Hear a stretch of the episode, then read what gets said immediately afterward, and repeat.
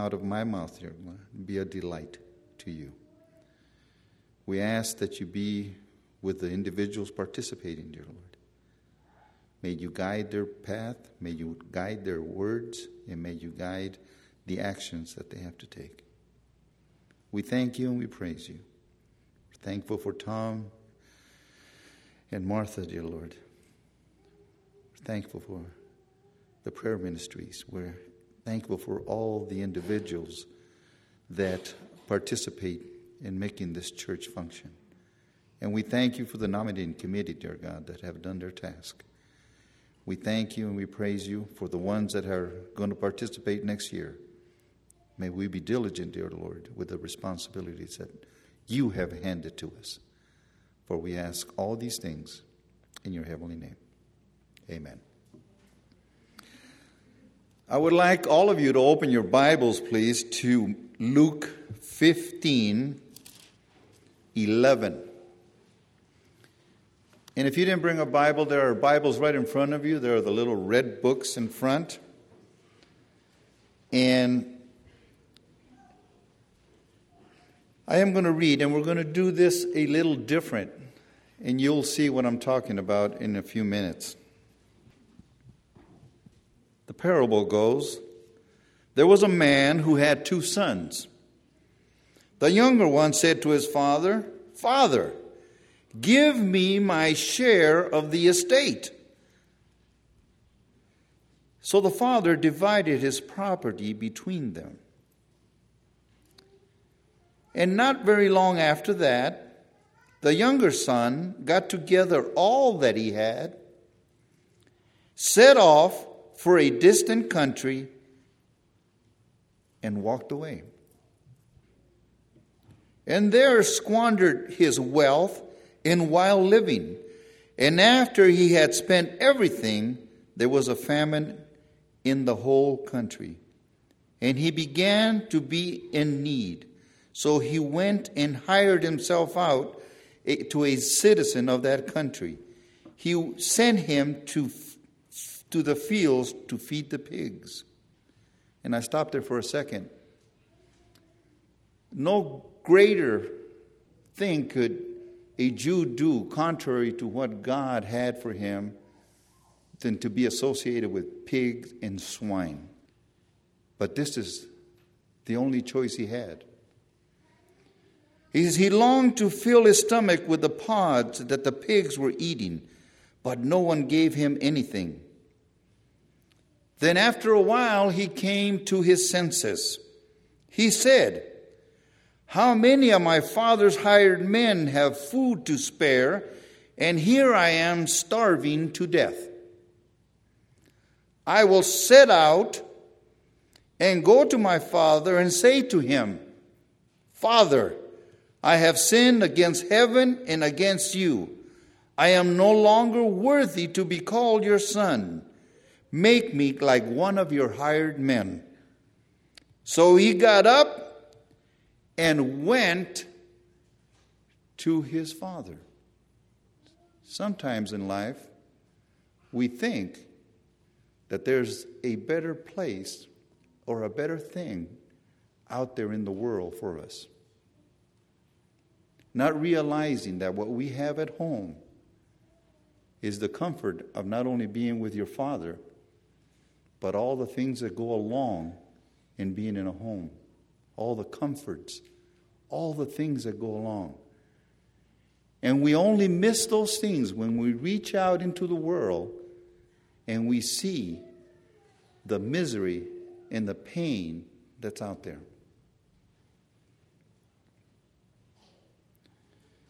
But while he was still a long ways off,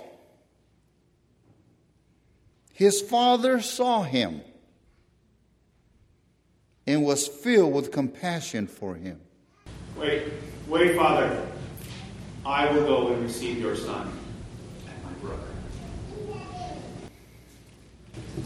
Father, here is your son and my brother, who was lost but is now found. Son, well done, my faithful son. Come and share the Father's happiness. Wow, what a great ending that would be, wouldn't it? But that's not the way the parable goes. But you see, that's what Jesus Christ is implying in the parable. For you see, our Lord Jesus Christ would love for us to do unto others as he has done to us. The willingness to reach out and become and welcome home and forgive others is what this parable is all about. Many of us can relate to the sinner because we sympathize with him. Because how many of us are sinners ourselves and we're constantly looking for our Savior, Jesus Christ? But let's turn to the older brother. He's in the church. He's in the church.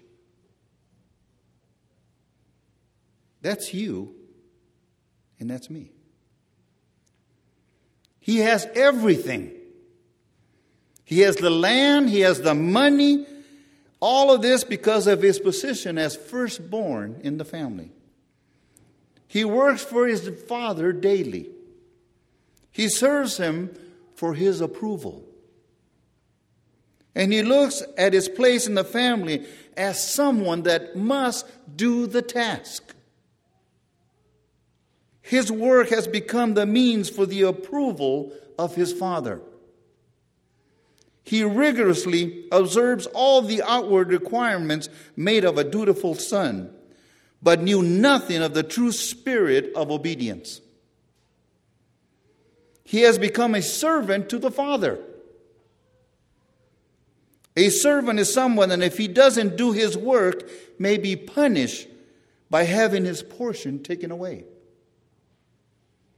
The Father wishes him to become a son, not a servant.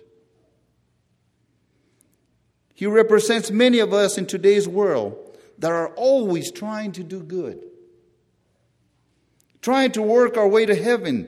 Serving the Lord becomes a burden. After a while, we come to serve man rather than God.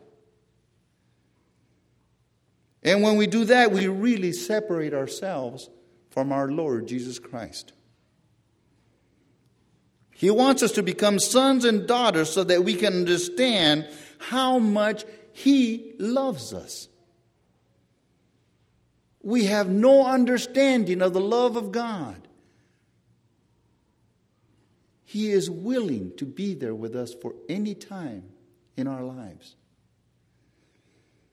Like the older son, do we think that some, someone better serve me the fattened calf? Because I'm in the church. I do all he requires of me. I want a big party. Why do I have to ask to be recognized in life? Everyone should see how hard I work for the Lord and should give me the due cause that I, I demand. It says, Why welcome with open arms this sinner? When all he has done is terrible things in his life. Why do we welcome the sinner? I am not going to associate with that sinner. He will touch me, He will scar me with the sins that He has brought into the church or into the life. And I have been a good worker. That is so unfair. How can this be fair? He says, Look at all the people. The parable goes on to tell us look at all the people surrounding this sinner so happy to see him. The brother talks and he says, What a waste of time. What a waste of time on this sinner. He's going to be doing the same thing again very soon. says no one changes for the better from those conditions. So says man. But our Lord Jesus Christ says, I can change anyone. I can change you. I can change me so that I can become a son or a daughter of our Lord Jesus Christ. Becoming sons and daughters for our Lord starts first and foremost with looking at the character of Jesus Christ. For if we focus on Christ, what do you think is going to happen to our lives? We are going to forget who we are because we are so focused on Christ that our character will start to change. Be willing to touch and love that person that because of sin is lost. Sin has pl- him playing in the pig pen, playing in the mud. And he keeps slipping farther and farther away from the fence, the fence that secures who he is.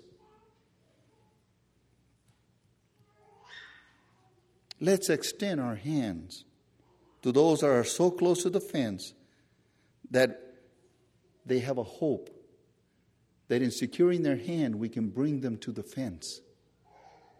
See, that fence represents Christ because in that filth that you're muddy, it's filthy and you're slipping and you keep going further and further. As you grasp that fence, it will allow you to extract yourself from that filth and that sin and come out.